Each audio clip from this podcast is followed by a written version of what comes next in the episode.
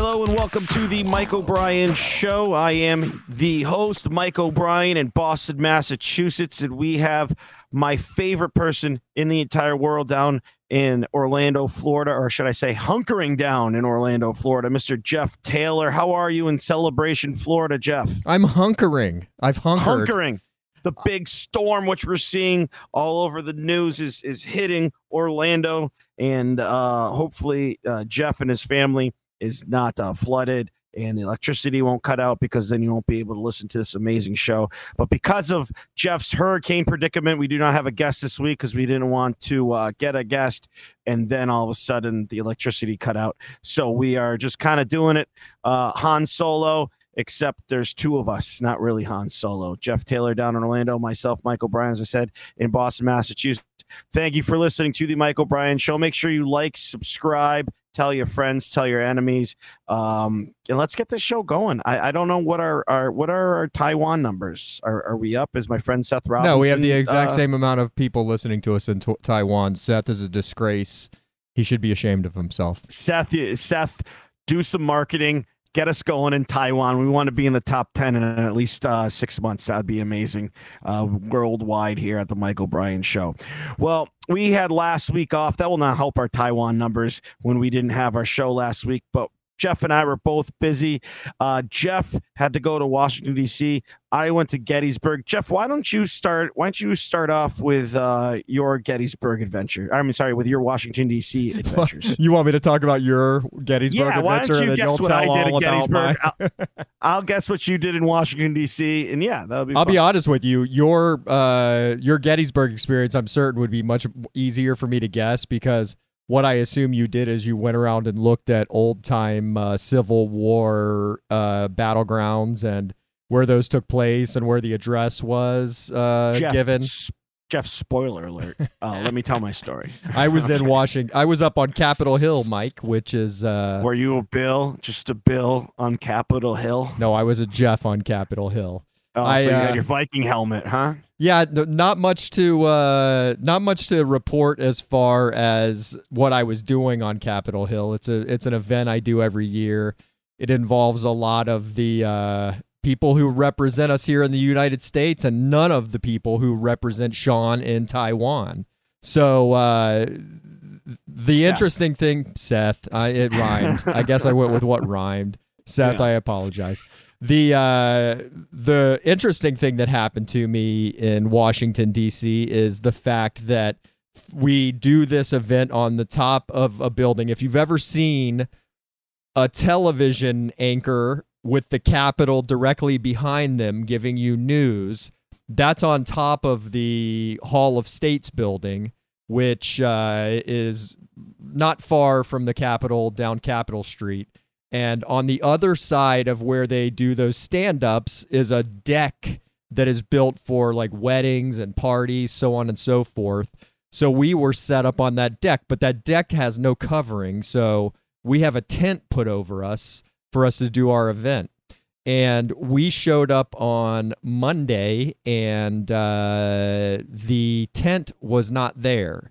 So that means Sons of bitches. That means we can do none of our work because obviously we can't set ourselves up and then they can come in and set the tent up. The tent setup is the uh takes the entire area so they can te- set the top of the tent up and lift it up. So anyway, I don't want to get in too deep into how tent setups go. Although No, if I were please, do an if I- on tents, well, I, I to be honest with you, if the guys that set up the tent are listening, um, I would love to do that because they needed it. We Hey, showed up at eight in the morning. Jeff, hold up. Can you tell me how you pitch a tent, but really slowly? Yes. what you do is you type P O R N H U B dot Oh, com yeah. into your browser. That's how you pitch Um, a tent. Anyway, these guys, uh, we showed up at 8 a.m., ready to rock and roll, had my coffee, ready to go. And the tent wasn't there. So we spoke to the people from the building, and they said the tent guys were supposed to set the tent up the day before. Clearly, that hadn't happened. So they're on Who the. paid for these guys to pitch this ch- tent? The building, I guess, pays for it. No, we didn't pay. Our guy, we don't pay for it. We we book a venue. We tell them what they need. They typically, and this building I've used before, typically it's all everything's great. I think it just Hmm. has to do with the fact that you can't good, get good help these days, Mike O'Brien. I know. You know where? Yeah, exactly. And I don't, especially the event that you were working there. I don't want to get into the good help that you're talking about. But we okay. were we were I was interested to find that uh, at 11 a.m., three hours after we got there, we're sitting there waiting for the 10 people to show up. The 10 people show up, and it's two dudes. One of them is a uh, guy clearly from Baltimore who has a shiner on his left eye. It looks like someone are, he's already not done a great job with someone else's tent, and they punched him in the eye. And the other guy, I sh- I kid you not, looks and sounds exactly like Flavor Flav. Really. Yes. Was it actually Flavor Flav? I've I- heard he's had money issues. It, it might maybe I don't know. Actually, this guy told Did me he have a clock on his? Did he have a clock? didn't. Actually, I ended up talking to this guy because that's all he did is talk, not set up a tent. And, What was his uh, actual name? I don't remember what his name was. I don't. I don't think I asked, but he told me he's a comedian in DC. So, ah, there you go. Yeah, but uh, I don't. I don't. I haven't seen him do stand up, so I can't vouch for him. But anyway, these two guys start setting up the tent, and two guys isn't enough to set these huge tents up.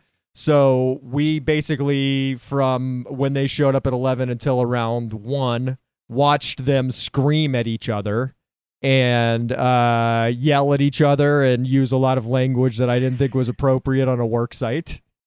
but that's my favorite thing is when especially jobs like that manual labor i used to I, during covid i had i think six to seven jobs which we could do a show about at some point but one of those jobs was aaron for aaron's furniture which is the worst company in the world. It basically their whole business model is to take it uh, really any furniture company is just to take advantage of poor people. And Yes. that's that's what they do. Instead of a $500 couch you can get this couch for $17 a month for the next 17 years. And it's just awful. But so i would move furniture and there would just be two of us or there should have been three or four of us moving the stuff and all we would do is just yell at each other i ended up destroying at least three walls Yeah. like nothing you know like when when people are doing those things where it's just so easy to say F it i don't even care i mean then everything just gets destroyed that poor tent is probably a mess Well, anyway, so we decide we're going to go have lunch. We're going to leave for an hour. When we come back, there will have been some tent set up that happened. So we leave and go have lunch and come back, and the tent is exactly where it was when we left, but there now are two more guys there. But Well, let me good. explain these two gentlemen to you. They were both uh, white men, and they I thought we were walking into the people who were setting up the stage at Woodstock. They both had long hair, beards, covered in like tattoos that they've given themselves. They're not good tattoos. They're like they look they look like basically if you give your 2-year-old one of those sticker books and they just stick a sticker weirdly into place on every page. That's what, What- these guys what tattoos look like. would you say I they were early 20s. So, Oh. yeah, they were young men. Uh, i was picturing like 60 year old men here no, it look. I felt like I was in 1969 watching Woodstock be set up, but I looked at them and I said, "Those guys look like addicts." So I assume that they won't be here very long. And lo and behold, with the tents in the exact same uh, fix that they were at the at that point, uh, the tents. One of the tent guys that showed up uh, started to have a stomach ache which meant he was covered in sweat, shaking, and needed to leave. He was dope sick and he needed to go get a fix, is what I believe, but he said his stomach hurt. So, anyway, those two guys leave, and then two rednecks show up. And I'm like, all right, here we go. The rednecks are here to save the day because if there's anything I know about rednecks is that they know how to set up tents. And uh, I was wrong about that too. So 11 o'clock at night, with four people setting up the tent. I'm not even going to count the two guys that were there for an hour and then got dope sick. They finally got those tents set up. And uh, so let me do the math here uh, 11 a.m. to 11 p.m. That's 12 hours to set up a tent. that's that's pretty good Is it? um, no, that, Jeff- that should have taken two hours. And you would think if they took 12 hours, the tent would have been put up extremely well. But we get to the second day of this event, and the wind picks up on top of this building. And we realize that they have tied this tent to one corner of the guardrail around the side that keeps people from falling off of the building with a 750 pound uh, capable ratchet strap. And that's all that's holding this tent down. So I don't know what that means, but it sounds dangerous. it, the the entire one side of the tent lifted up about four feet off the ground and then slammed back down. no, that does that. And we had members of Congress under this tent, so I immediately jumped to, and uh, I I was I thought you know I don't have anything to tie this tent down with, but I do know what I did see earlier in the day was there was a big bucket of sandbags, which weigh I don't know how much a sandbag weighs, but it weighs more than nothing. So I start grabbing sandbags and ask the guys that are with me to start grabbing sandbags, and we start throwing them over the pipes of the top of the tent. So along the edges, and I we probably put another like thousand pounds of sandbags on the side that wasn't fixed to anything, and we made it through the day. The wind kept blowing and everything was crazy, but we made it through the day. Were those congressmen and women were they worried about their tent stock that was going to be dropping drastically because of their horrible tent? if they together. invested in this tent company, I, I was I was telling uh I was I was talking to every this was the talk of the entire thing. We were there for a completely different reason. As a matter of fact, let me tell you this. I'm going to say what I was there for. I was there for a group of people who champion better uh immigration policy. So And- Bob France was talking about uh, last week or the week before. Well, Bob France was there. Yeah. Yeah, I had dinner with him. And uh, so, anyway, the fact of the matter is that we also had pipe and drape, and four Mexicans that didn't speak a lick of English set up the pipe and drape in like 30 minutes. And I said, we should really rethink what you guys are doing here because yeah. if those four Mexicans would have stuck around and set up that tent, it would have been done in 45 minutes and they probably would have drilled it into the building and we would have never had to worry about. They would have done it right is what I'm trying to say. So it really changed my my attitude toward uh, you know, what we were there to to uh, talk about. Although I just I take a paycheck. so don't grab people off a methadone mile and uh, have them put up tents, is what you're saying. Yeah, man. I mean, or or maybe we should start uh, you know, uh, an, an exchange program. What did you do while you're in DC? Just work? Did you go to Nationals games or did you do anything? No, go to I I uh I didn't go to th- this is a pretty short trip. I've been to one Nationals game when I was up there for that trip, but it was when they were potentially clinching the wild card the year that they won the World Series. So I went to that and they did clinch the wild card that night. It Got it. It was a lot of fun. Oh yeah, I'm a huge bandwagon fan of the Washington Nationals. You mean the Montreal Expos? that they were the uh, Montreal Expos. That was the NAFTA deal, right? Where Montreal Expos went to the Nationals. Is that what happened? Yeah, before I don't before know politics. Before you get into before you get into your Gettysburg story, though, it's funny that you opened the show up talking about the hurricane and, and a potential flood in my house because there was a flood in my house on Sunday. So I put on uh, football on Sunday, and my wife was sitting on the couch and she passed out. And my five year old was playing with her toys. So I went upstairs and I was doing some stuff upstairs. And about an hour later, my wife just screams, Jeff, Jeff, help. And I'm like, oh my God, what's going on down there? So I come down and I hit the bottom step, the, the final step, and I step down into water. The bottom, the bottom floor of my home was flooded with about a half an inch of water. I used a shop vac to clean it up, and I think I sucked up like 75 gallons of water. My five year old daughter decided to wash some clothes in the sink on our first level, which is kind of like a guest bathroom.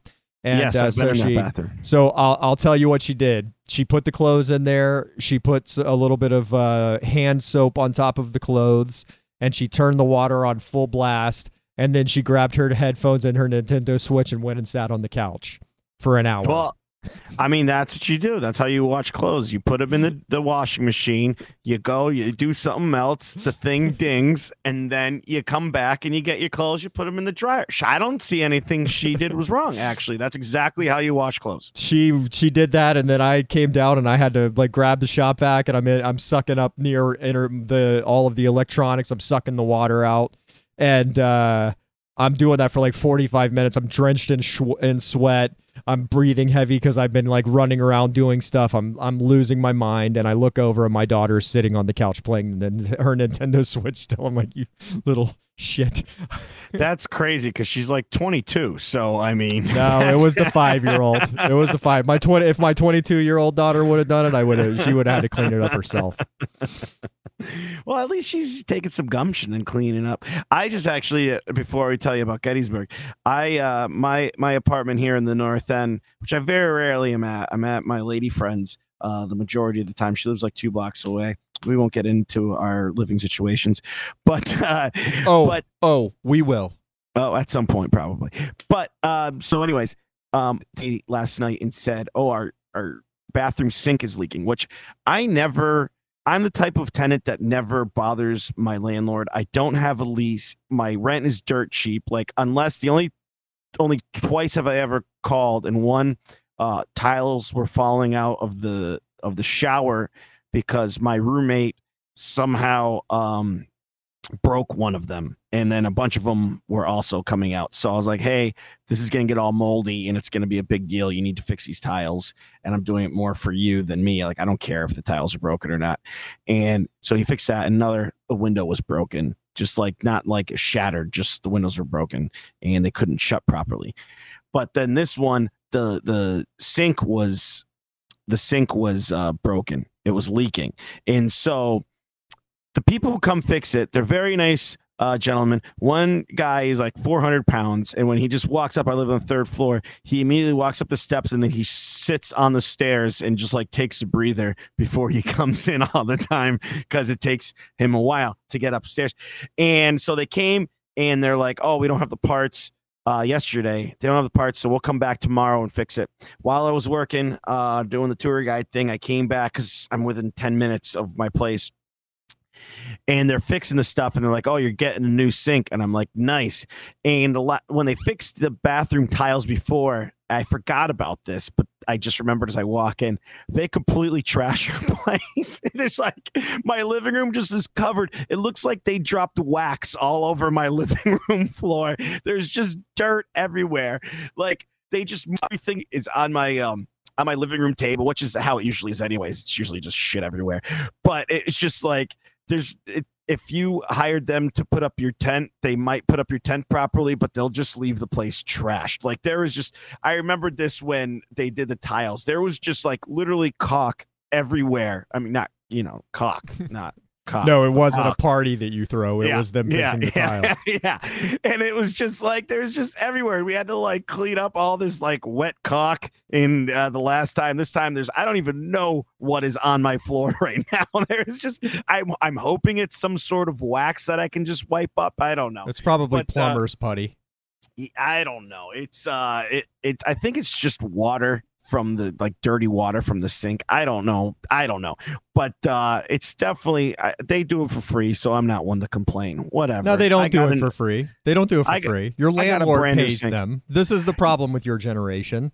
But, Nobody does anything for free. but, they for work for my landlord. It's not like an outside company. It's, it's they get whatever. paid to do what they do. Okay, they yeah, get paid to do. They don't they do, do. They don't do it for free, Mike but it's just the guys. They're just the guys that are here all the time. Anyways, they're good dudes. But so I went to Gettysburg uh, while Jeff was in Washington D.C. and I, I went there because my father, uh, Ken O'Brien, who I love so dearly, is 70 years old and he's been losing his eyesight. And by losing, he's not like blind. It's just like everything's kind of blurry. He has spots and stuff. He finally officially uh, failed his driver's eye test. He had to like do it every six months because of his doctor or something like that. He finally failed it, and he loves going to Civil War battlefields. My entire life, I've been to every battlefield up and down the East Coast. And if you're thinking like, hey, aren't those just empty fields with statues in them? Yep, That's exactly what they are. Every single one. Statues and churches, bro. Gettysburg is like the Disney World of battlefields, though. It's huge. It is beautiful. It's beautiful landscape. It's a great kind of downtown, small, quaint neighborhood. I think we looked it up. There's like 7,000 people in Gettysburg. It is a nice town. It's just not my bag. There used to be a lot more. Uh, yeah, good, good point. good point. Yeah. Well, no, they were visitors. They weren't living there, Jeff.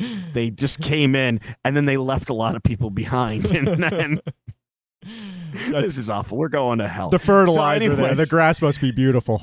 so my dad signed up for this like uh, uh, the way I was calling it nerd camp. He goes to nerd camp and he goes to Civil War nerd camp and him and a bunch of other old dudes wearing cargo pants and New Balances and golf shirts and old hats or those bucket hats and a bunch of uh, really thick dark sunglasses and they walk around and they they listen to some guy talk who's holding some regiment flag. He was walking around and and the guys would walk around with the flags themselves. I i would just drop my dad off and go away. I wasn't i wasn't partaking in this.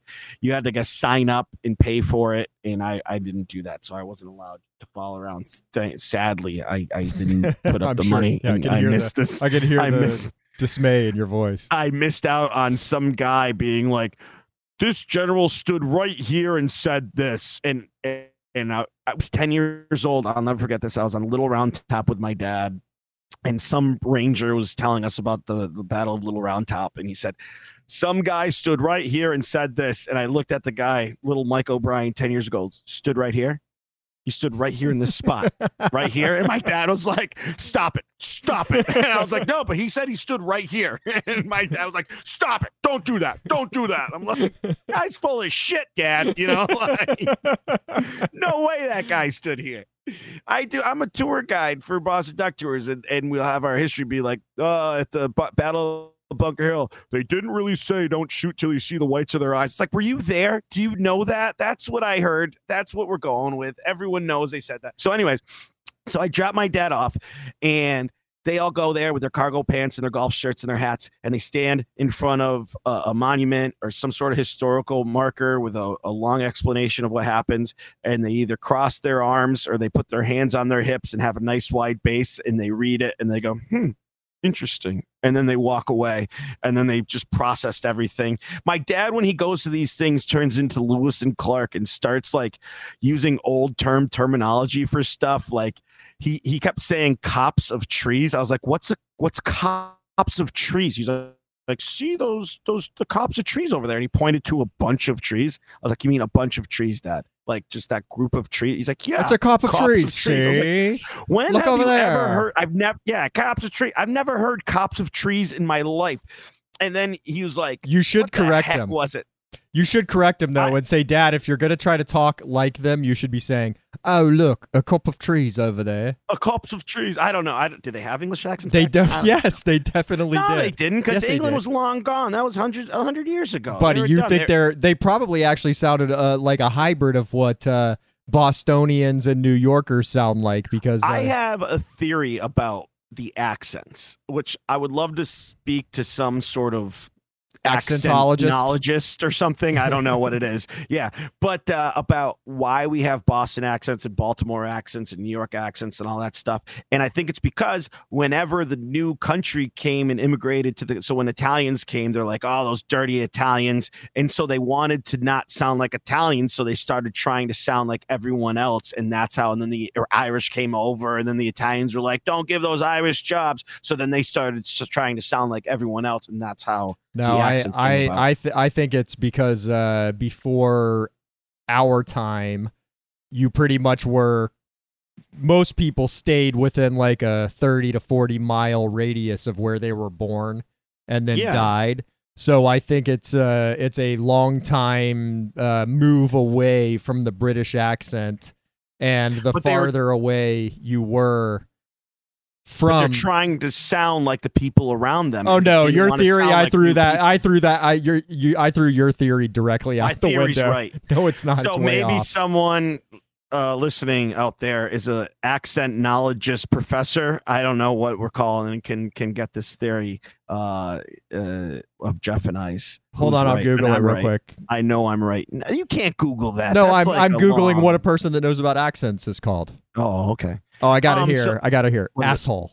ah, hey, hoo-ah. hey, Professor asshole to you, sir. Um.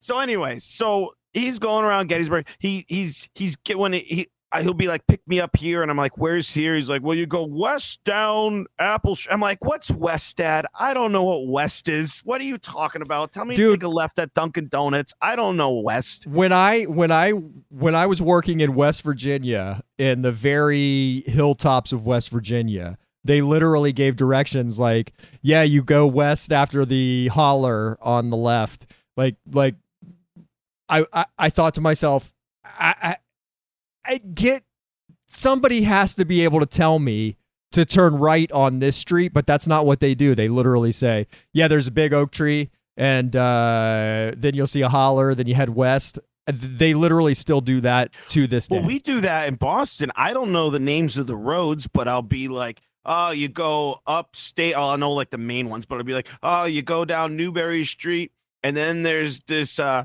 then there's this abandoned building, and there's this homeless guy in a wheelchair, and you take a right at that. His name's Mr. Gassett, and then you get to Commonwealth. You get to the park, you take a left, and you keep going straight, and you go underneath the tunnel, and then you come up, and there's uh, the Citgo sign. You keep walking towards the Citgo sign, take a left at the old hotel Buckminster, and then you'll see Fenway Park, and that's how you get to Fenway. Like I don't say go down these streets. I'm like literally giving, but I don't say east, west, north. I don't know that crap. Well, No none of us has a crap. compass. Oh, actually, we Yeah. all we all have a compass. None of us use it. My dad too. It's so weird.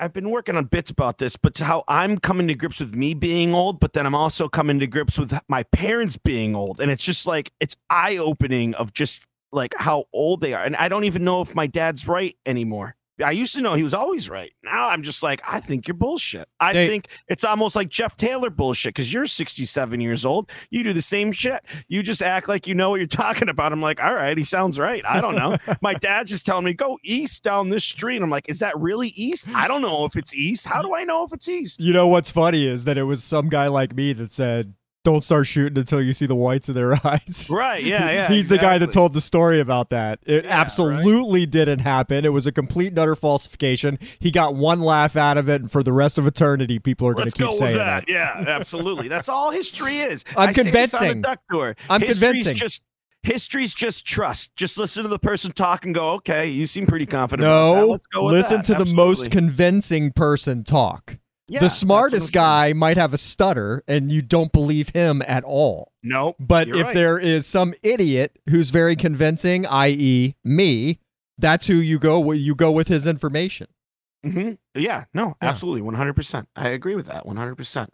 Um, but so, so that happened. But what happened? Uh, we drove down Friday to Gettysburg. It's about six hours from Northampton, Massachusetts, where I uh I grew up and my dad lives now. So we got in his car and we drove out there. But I just dropped him off, dropped him off at like four thirty at the hotel.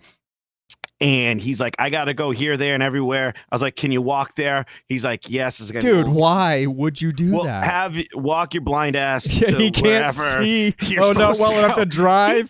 You got see. him walking around. see. He can walk. He's He like just- Junior Soprano. He's showing up in his underwear and a Yeah, robe. He's fine. He's 70. He just sees splotches. He's good. He made it to where he's supposed to go. But I was like, I'm going to Baltimore and I'm gonna get drunk and watch the Orioles play. And I'm I've never I've been I've been to Baltimore, but as like as a kid, and I and I went once actually in my mid twenties. Uh, my buddy lived out there, but didn't go to a game. But Baltimore's a pretty cool city. I like Baltimore when you stay to certain areas. And um, when you stay in certain areas, is, that's the Uh, caveat you got to throw in there. Because yeah, I mean, don't go too part- far off. certain the parts of. Baltimore not so cool. Just Yeah, saying. let me just say, you know, when you start seeing abandoned buildings, that you know you've gone a little off the uh, waterfront, a little too far, or the harbor, whatever it's Roll them up. yeah, exactly. And um, so I I luckily got an Airbnb literally right across the street from the stadium, right next to these bars.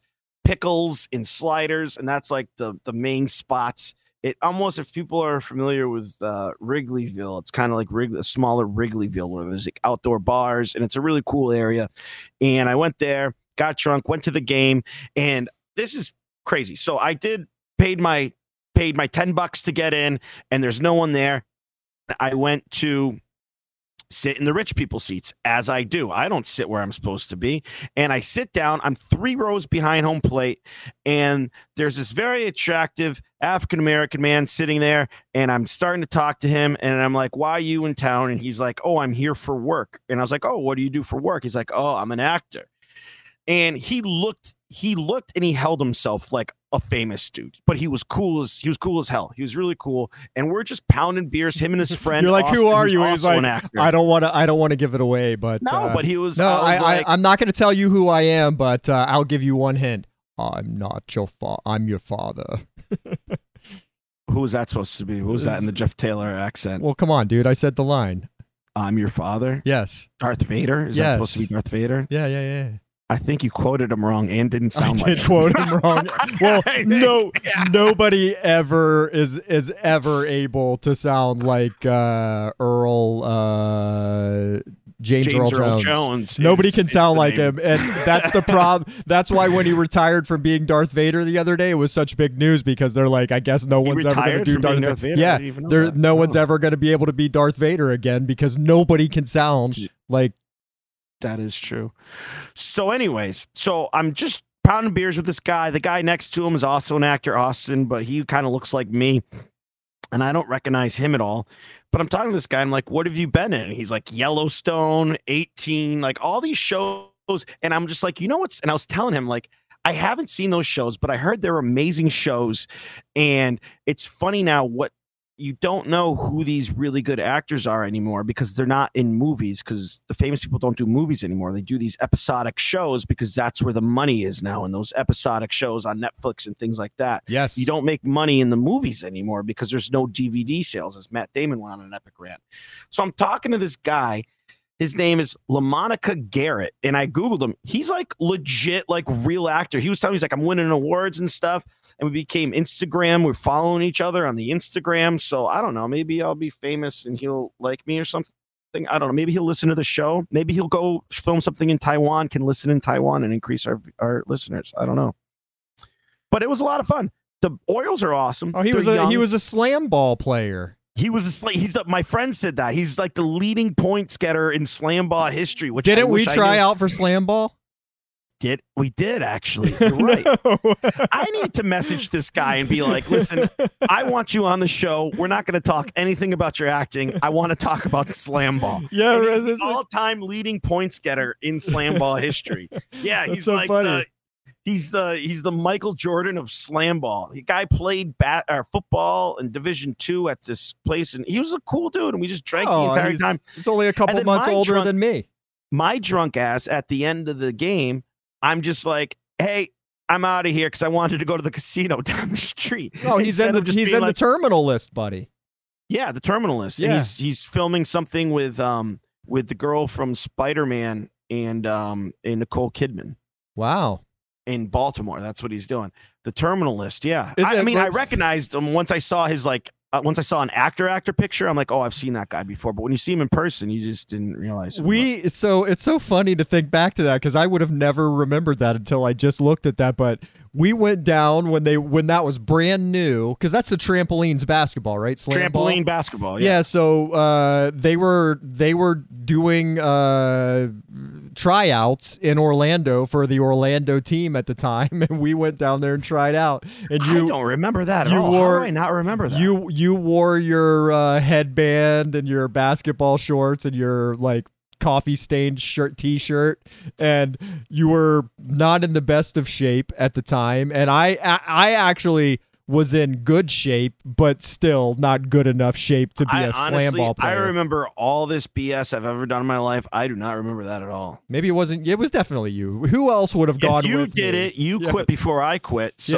Yeah. So you would have done that. the together. reality of it is i remember vividly that d- nobody else would have gone with me you were the only person that i could talk into going down and trying out for that but the fact of the matter is we get there and it's clear from the very beginning that there's absolutely no chance that we are going to be able to make these teams because there are guys that literally barely missed playing in the NBA trying out yeah, for slam doing- ball. trying to uh, slam ball. and then yeah, Mike this guy, this guy was telling me that he was like in NFL training camps and stuff like that.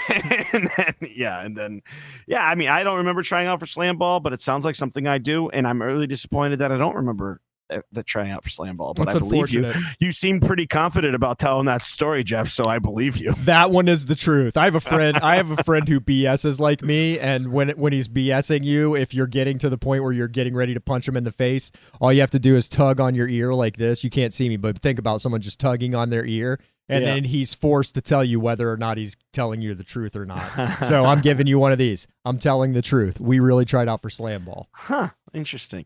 So after the game, there's it's a good setup. There's bars around the stadium where the Ravens plays right behind the baseball stadium, and then right behind that there's a casino. But after the game, I go to this place called Sliders, and there I meet the most famous man in Baltimore, the uh the beer man. Um, oh man, what was his name? I got it right here. It's on my it's on my Instagram.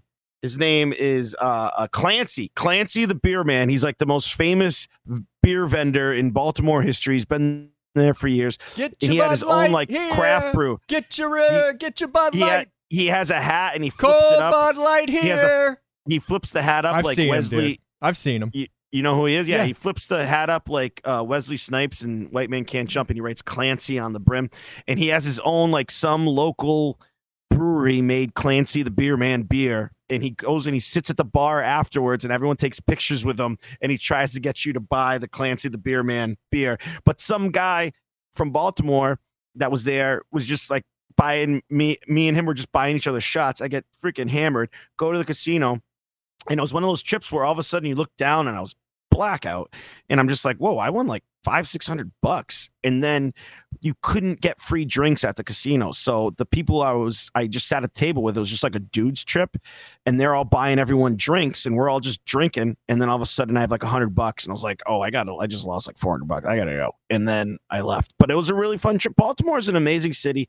So then I drive back to Gettysburg, and my dad's still doing his nerd thing and uh, I took a nap because I was so hungover. And then we went out to eat, and the next day we watched the Patriots, and then just like then he he shows me around the fields again. He drives around. He knows all of Gettysburg, even though he's blind. He knows how to take lefts and rights and go west at the shimmy, whatever they're called. I don't even know what he would call these hills and stuff. I don't know, but uh, it was a lot of fun bonding with my dad. It's I don't get to see my dad as much because he lives two hours away.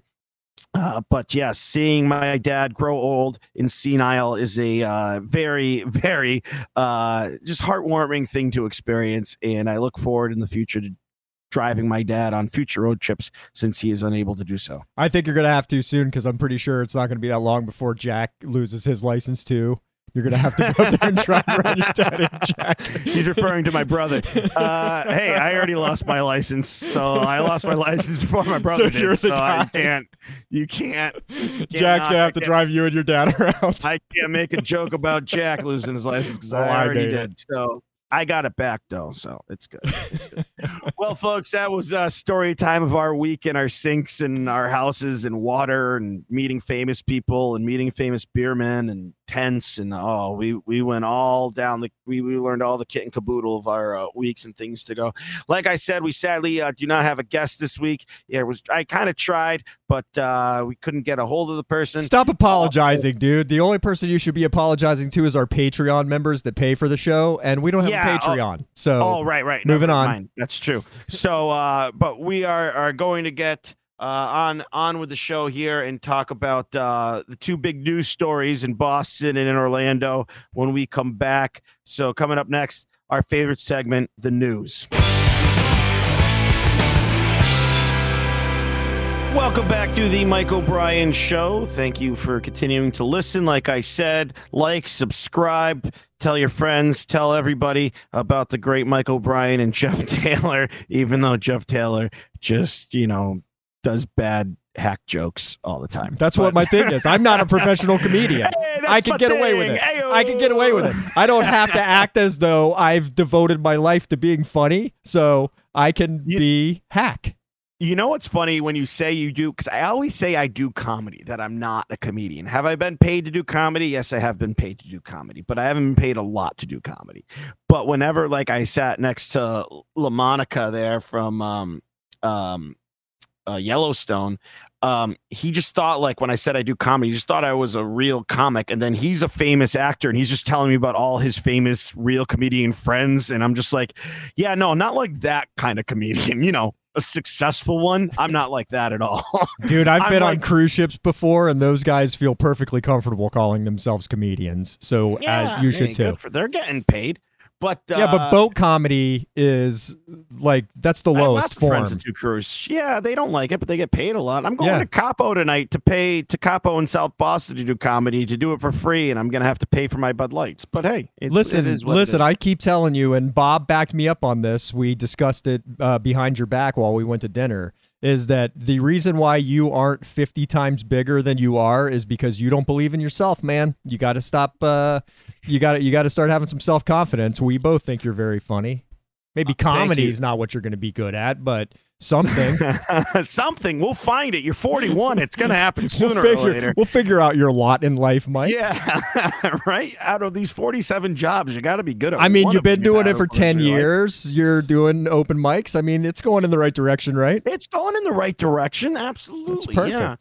But we have big news stories going on uh, here in Boston, here in Orlando. I guess since you started last time, I will start with the big news story here in Boston. And of course, in Mike O'Brien fashion, I will butcher the name multiple times.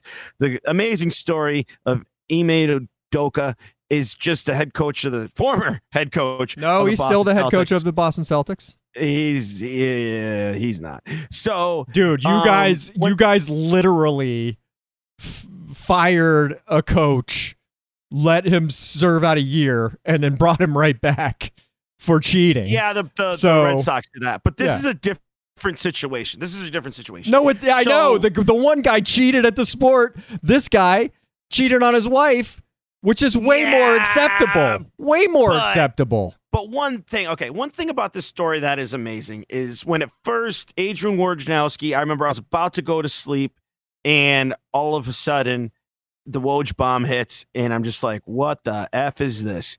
And he won't say. He's just saying Ime's going to get suspended for a year, if not more, if not fired. And you're like, for what? For what? For what? For what? And then Dipping his pen in the company ink.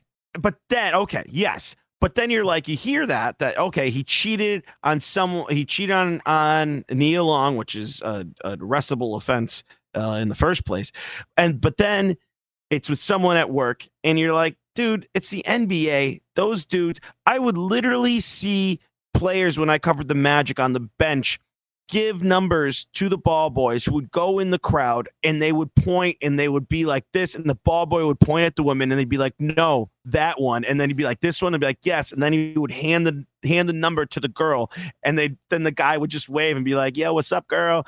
And like these guys cheat on everything and anything that moves. Ime Udoka's been with Nia Long for however long. They have a 10 year old kid. They've been engaged for six something years. Are you telling me that she's not getting married to him for because he probably has cheated in the past? Yes. So okay. So everyone knows that coaches cheat players cheat. It's it's the nba i just dropped a golf ball on my computer but it's the nba it's professional sports. It's dudes with money. It's what happens. But this so the second getting suspended for a year i'm just like that's not even if he was banging his secretary he's not getting suspended for that he's getting suspended for something more and then slowly but surely, when you go down the internet, when you go down Twitter feeds, of course, eh, 90% of it's probably BS. But from what I heard, from from what I heard, which I mean, the weirdest thing is no one, everyone's saying Matt Barnes literally came out and it's like, oh, you're holding the man down, and this is ridiculous, and no one should ever lose their job over sleeping with someone in their office, especially in the NBA. And then he came back a day or two later and was just like, yo, I just heard this story, and Ime should never is never coaching again. And this story is messed up and it's really bad. And it's whatever you think happened, it's not even close to what happened.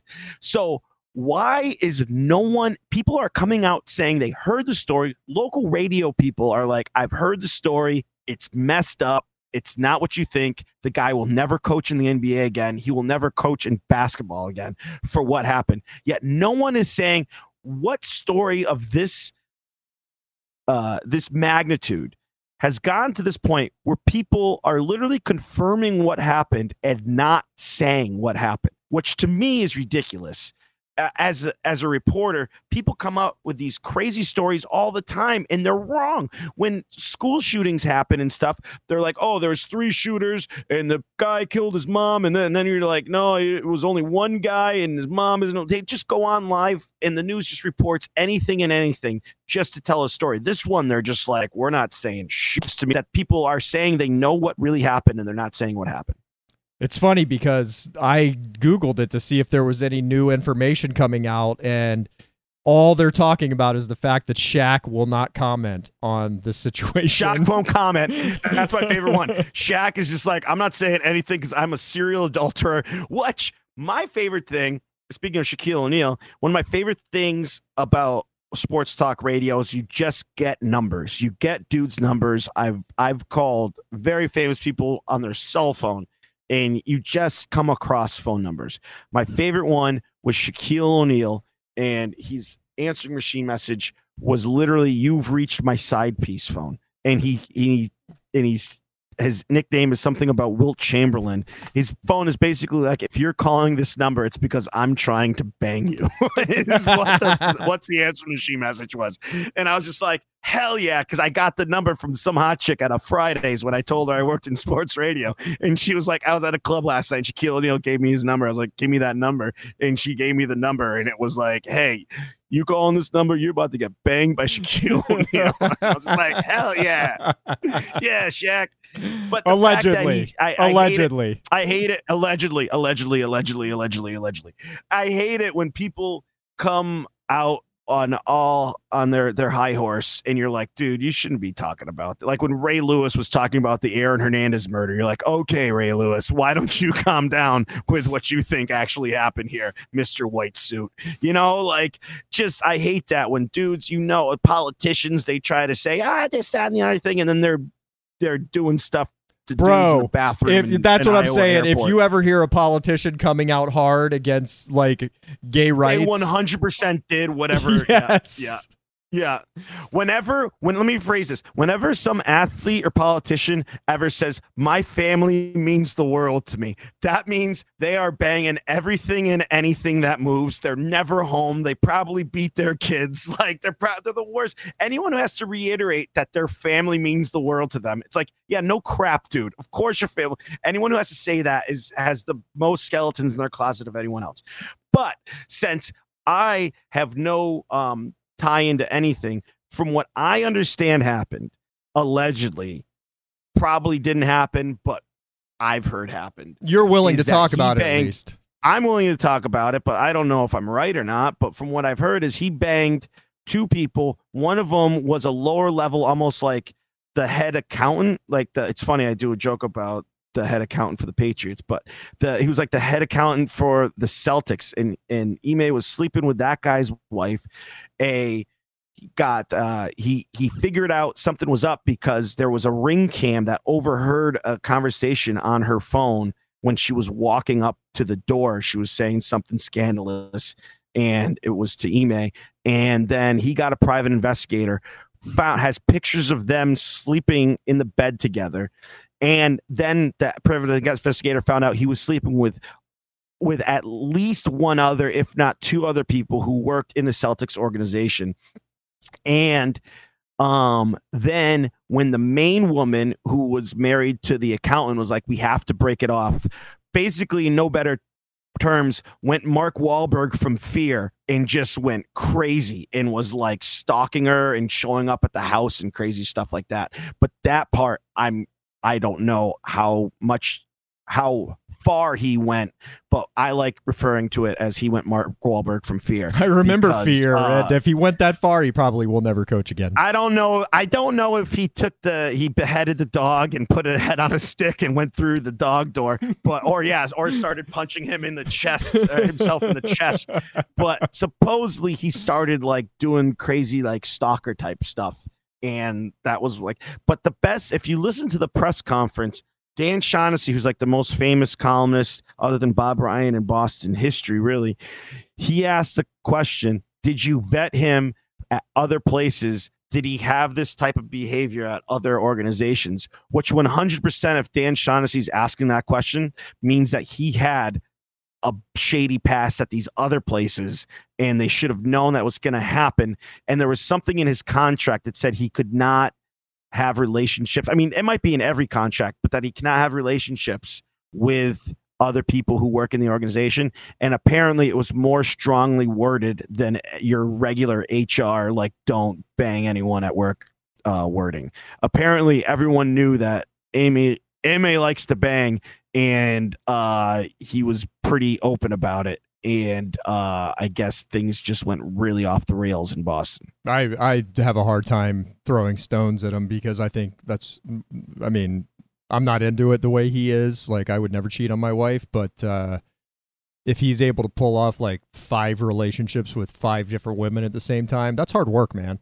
That's harder Dude, than coaching a basketball team. I'm 41 and just like I do comedy on the side. And uh, tonight I'm supposed to go to, to do a show at Capo in South Boston. And I told my lady friend, Oh, I'm doing a show. Well, why don't you? We're just started the Jeffrey Dahmer thing. And why don't you just go do your show? And once you're done with your set, come right back because we got to watch. I'm like, Jesus, could you imagine if you had like two or three different girlfriends? You're like, How the hell? Do you do that? How do you keep track of what you're watching on Netflix and Hulu at the same time? Do you have to act like, oh my God, I've seen this Jeffrey Dahmer thing like seven times with seven different women? How do you do that? he's probably a really good gaslighter. He's probably like, we already watched that, honey. I don't remember watching it. We watched it. We watched it. Yeah, We trust did. me. We We, watched watched, it. it. Yeah, absolutely.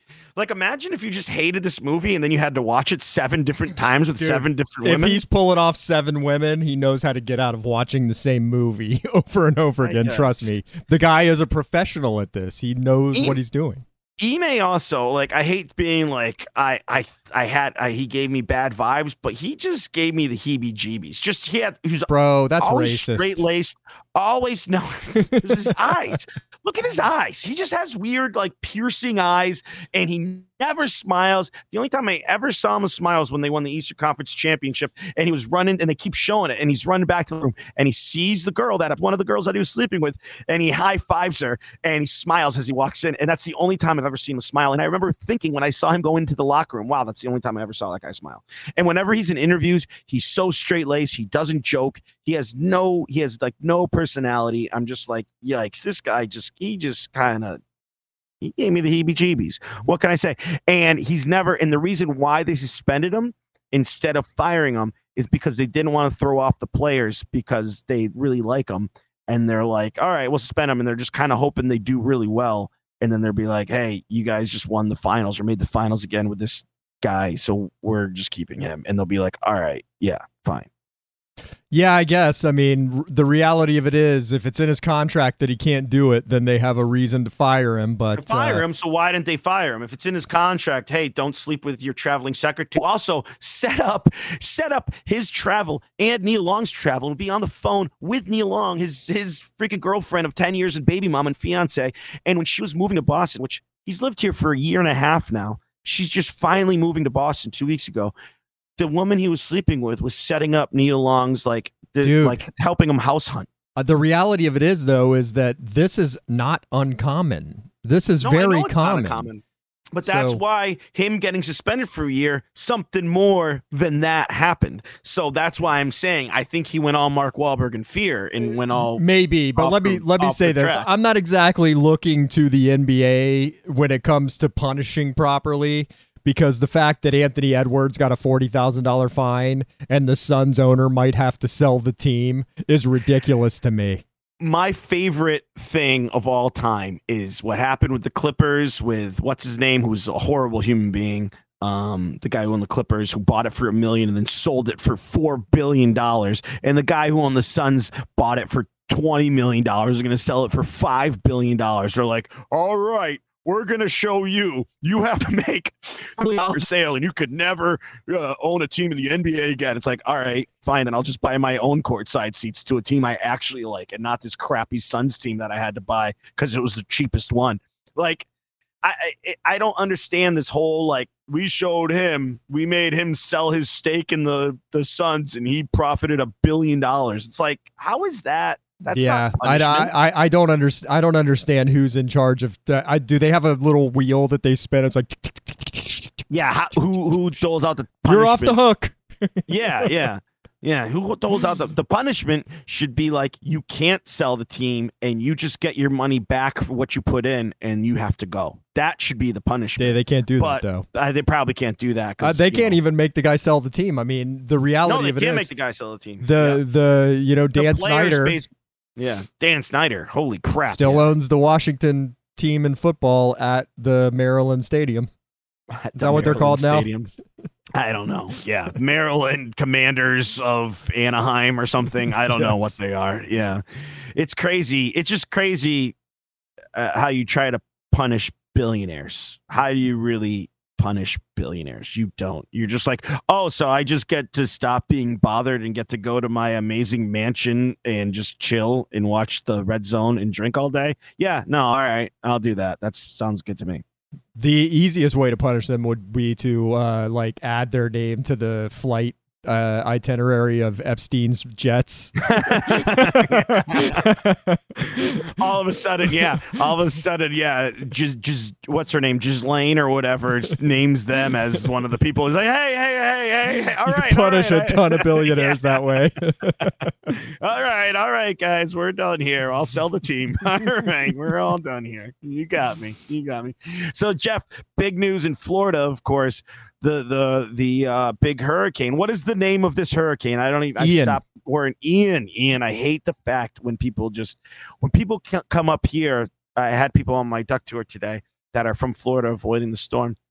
But they didn't do my my number one pet peeve is when they're like, "Oh, Ian's Ian's uh, bringing havoc like he's me drunk at a frat party and uh, just breaking windows and falling through tables or something. It's like, dude, it's not a person; it's a storm that's killing people. well, the funny get thing to me is that like the the really bad ones are the names that you're like that sounds like a pussy name like Charlie, Andrew, Michael, Ian. It's like Hurricane Chad wreaks havoc on why can't I think of the one that destroyed New Orleans? Katrina. Katrina, yeah, Katrina sounds That's like not she that- would mess up. yeah, she Katrina messed she shit up. she she could definitely uh Well, that might be that might be the name of the girl that Ime was with. Yeah, I don't know. Yeah, uh, the hurricane in Nor- uh, Katrina it didn't isn't didn't actually destroy the city. It was the fact that The levees broke. The levees were so bad. That's why. I was a big Led Zeppelin fan. I would have never lived somewhere that there were levees because when the levee breaks, breaks. Yeah. You're done. and they were done.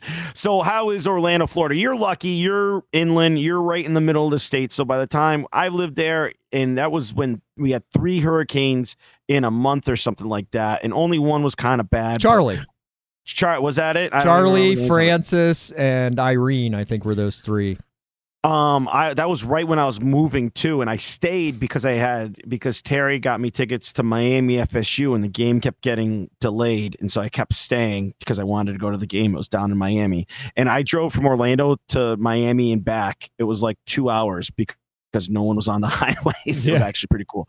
But um, so what's it like going through a, a bad hurricane? And is this as bad as everyone's saying it is? And I don't even know if you're are you in the the the middle of it right now? The beginning? No, it hasn't of gotten it? here yet. It's been raining all day, and uh, there's been some gusts of wind. But the reality of it is that even when we're so inland, that even when the storm is really, really bad, like knocking down trees, we're not going to flood. It's not going to be any of those things. Like I feel bad for the people that live on the coast, but I mean that's the price you pay. You live on the coast in Florida. Every hundred years, there's probably going to be a hurricane that comes in and uh, wipes that, out a bunch every of stuff. Twenty years. No, no, no. They don't hit the same place every time. No, I know that, but Yeah, like, like- once every five or six years, something hits Bro, the, the I've west lived I've lived in Orlando for 47 years. Mhm. And the catastrophic hurricanes that have hit Orlando in my 47 years is 5. Really? Okay. Yes. So that's So, like every 10 years. 10 years. Yeah, but the but they don't hit the same place. Like one of them hit Miami. Yeah, one of them hit the the higher east coast of Florida. They Mhm. they just they don't hit the same place. Like they were No, talking I know about that. But, Ta- Tampa Tampa was originally supposed to take the brunt of this hurricane, and they may still take the eye the eye wall when it's a category four or five. Uh, Tampa hasn't been hit by a hurricane since 1921. They've made it 101 years. Hmm. Oh, so all right. rea- really, really, you take the risk of a very uh, a very I- I'd say pretty low risk if a once in a lifetime thing of your your place being destroyed by a hurricane. Remember, okay, this is a great 1080 story, and we maybe get into who we said we were not going to talk about, but we may talk about the guy who ruined the job for us. We had this program director, we'll just call him Chris, and when he started, He had a sister when- named Leslie who was uh, big in the NFL. Anyways, Believe me, He- all you had to do was be in the room with him. You'd know exactly yeah, who you know was. exactly who his sister and was. his brother-in-law. so then he we're just this podunk station that you couldn't even listen in the parking lot of the place. And he had this thing saying we had to stay on that we were going to notify people about what was going on because people had transistor radios and they were going to be listening to 1080 and we had to keep the station going. So i was on i wasn't there that long jeff were you there for a while I, they kept you me like on. there They they kept they literally kept me on because this hurricane was going to hit because I gave my notice and my notice my 2 weeks notice were up before the hurricane hit and they paid me extra to stay on as the engineer to make it through these hurricanes. So no, I never slept there. My Hurricane Charley story is pretty funny because my parents were in the Keys lobstering. We have first world problems and they Oh, got yeah. evacuated. So they were evacuated with their complete haul of lobster, and they had this big freezer in their garage that they would put the lobster in, and it was also filled with filet mignon. So they were worried that the power was going to go out. So they called me and my siblings, and our entire families went over to their house. And we cooked surf and turf before the hurricane hit, and I got hammered and I passed out and I woke up and the hurricane was already gone. But let me let me uh let me I, I, I rarely, if ever, defend the guy, but I will go out on a limb and defend uh, Bliss Lisser on this one. he, uh, we were a we were an emergency alert system, so we had to stay on the air. There was, Oh, okay. I had to drive out to the to the transmitter site and make sure that the generator had kicked in and that the power stayed on the entire time. I was filling up the generator with gas to make sure it kept going and we had to stay on the air. As far as program went, we did not have to have any program on. It could be dead air, and then the emergency alert system could have gone Yeah. on. My call, had I still been the program director, he replaced me as program director. I probably would have uh, put the weather channel on air, a local weather channel like local like uh, Yeah. CFN News 13. I probably would have put their television feed on air and had those EAS uh, broadcasts going over the air while the storm was happening. But he had to do something to keep the uh, to keep the station on air. But, But- I'll so tell you anyways, this: I'm s- I'm certain, knowing him, I'm certain that he took all the credit for keeping the thing on air. I did it. do you so do you remember you left and i left shortly thereafter as well too but uh he mike corbett and i saw this we, there was a plaque hanging there for years My name was like, on it. the heroes my name was on it too the heroes of hurricane charley and listed all of us that kept uh, ESPN 1080 on the air during Hurricane Charley. And I was surprised that my name was on that plaque because literally when I put my two weeks notice in, I left and they had a meeting and, and the owner of the place said that I was the worst employee that he ever had, which was the funniest thing ever Yeah, because you're a hero. You left the station on the air. because I, uh, uh, Sis let- Blisser might have been a little bit less uh, good than me. He might have turned I'll- out to be the worst. All I remember about that hurricane is listening to the radio. Well, two things happened in that hurricane. One, I was living with Natalie and Stephanie, my roommates in Orlando that I met the Disney College program. They both worked at restaurants and everyone lost power except for us. And so I came home one day and there was like just 12 people in our two bedroom or three bedroom apartment. And I was just like, what's going on? They're like, they all lost power, so they're staying with us. I'm like, for how long? And we had like 13 people living with us for like a week and a half, and it was a nightmare. And um, all we do is uh, we just watch like watch DVDs of stuff. But every time I listen to the radio, all I remember is Drew Garabo just telling us where to get ice all the time. Well, here's how you get ice. This is I'm like, who needs ice that bad? Like, really? I mean, I guess if you have a kid or something like that, I don't know. But they're acting like ice was gold back then, and I, I just never understood how you, I could have gone without ice and been 100% fine in my life. Drew Garabo was one of my favorite uh, Orlando radio personalities of all Drew- time. He was amazing. He, I- yeah, I- he's going through a rough thing right now, apparently. But I follow him on the Instagram. Yeah. He, he's got the cancer. He's he's doing. Oh, I didn't though, know. I guess, didn't know that. the the Oh, last yeah, yeah, testicular cancer, and he's doing. He's not. He, he was doing bad, but now he's doing pretty good, I guess. the last time I interacted with Drew was I had to pick up my will call tickets that Dante Marcatelli left for me at will call, and Drew was working the will call. Oh, that was a long time ago. Yeah. Yeah. Well, uh, yeah, this is uh, so hurricane. So hopefully you will be fine, Jeff. Hopefully you won't. The only, the only, um, the only havoc that will be caused in your house with water is from your five-year-old daughter Let's flooding your place, and not uh, something that uh, has to do. I have a big oak hurricane. tree. The oak tree could fall into my house. Other than that, I think I'm pretty safe. I brought the patio furniture in. Everybody's gonna we're gonna chill and watch the Capitals tonight, and uh, hopefully tomorrow this thing will have passed. Sadly, you don't drink though, because there's two best times to drink: one during a hurricane and Bro, one during a blizzard. I just That's got done telling you during good- Hurricane Charley, I got hammered and passed out on the couch I know with a full belly. But now I ate, you don't drink anymore. I ate I ate two filet mignons and four lobster tails and had probably ten beers and passed out on the couch. Oh, that sounds like that's L I V I N G right there, baby. Yeah, baby. Ah, well, I got to get to Capo and Boston to do my ha-has and see what's going on. I will be headlining JJ's Tavern in Florence, Massachusetts, November uh, 12th, I believe. So uh, that's a Saturday, whatever that Saturday is, the weekend of November 12th. So I got to start uh, figuring out what I'm going to say. And I got to start putting, yeah, November 12th. I got to start putting my my 40 minutes together, and hopefully that it'll be fun. It'll be my first ever headlining set, so I'm pretty excited about it. So um, you guys got that to uh, plan to, and uh, hopefully Jeff, as they say, our thoughts and prayers are with you during this difficult time during Hurricane uh, Ian, and hopefully Ian doesn't get uh, blackout drunk in your house and ruin your refrigerator and piss on your walls. Agreed. So that would be awful. So thank you so much, Jeff Taylor. My battery's running low on my computer, so I needed to get going. Thank you so much, everyone, for listening to the wonderful Mike O'Brien show. Remember to like, listen, subscribe, all that fun stuff. Thank you for listening. We love you all equally, and ta ta for now.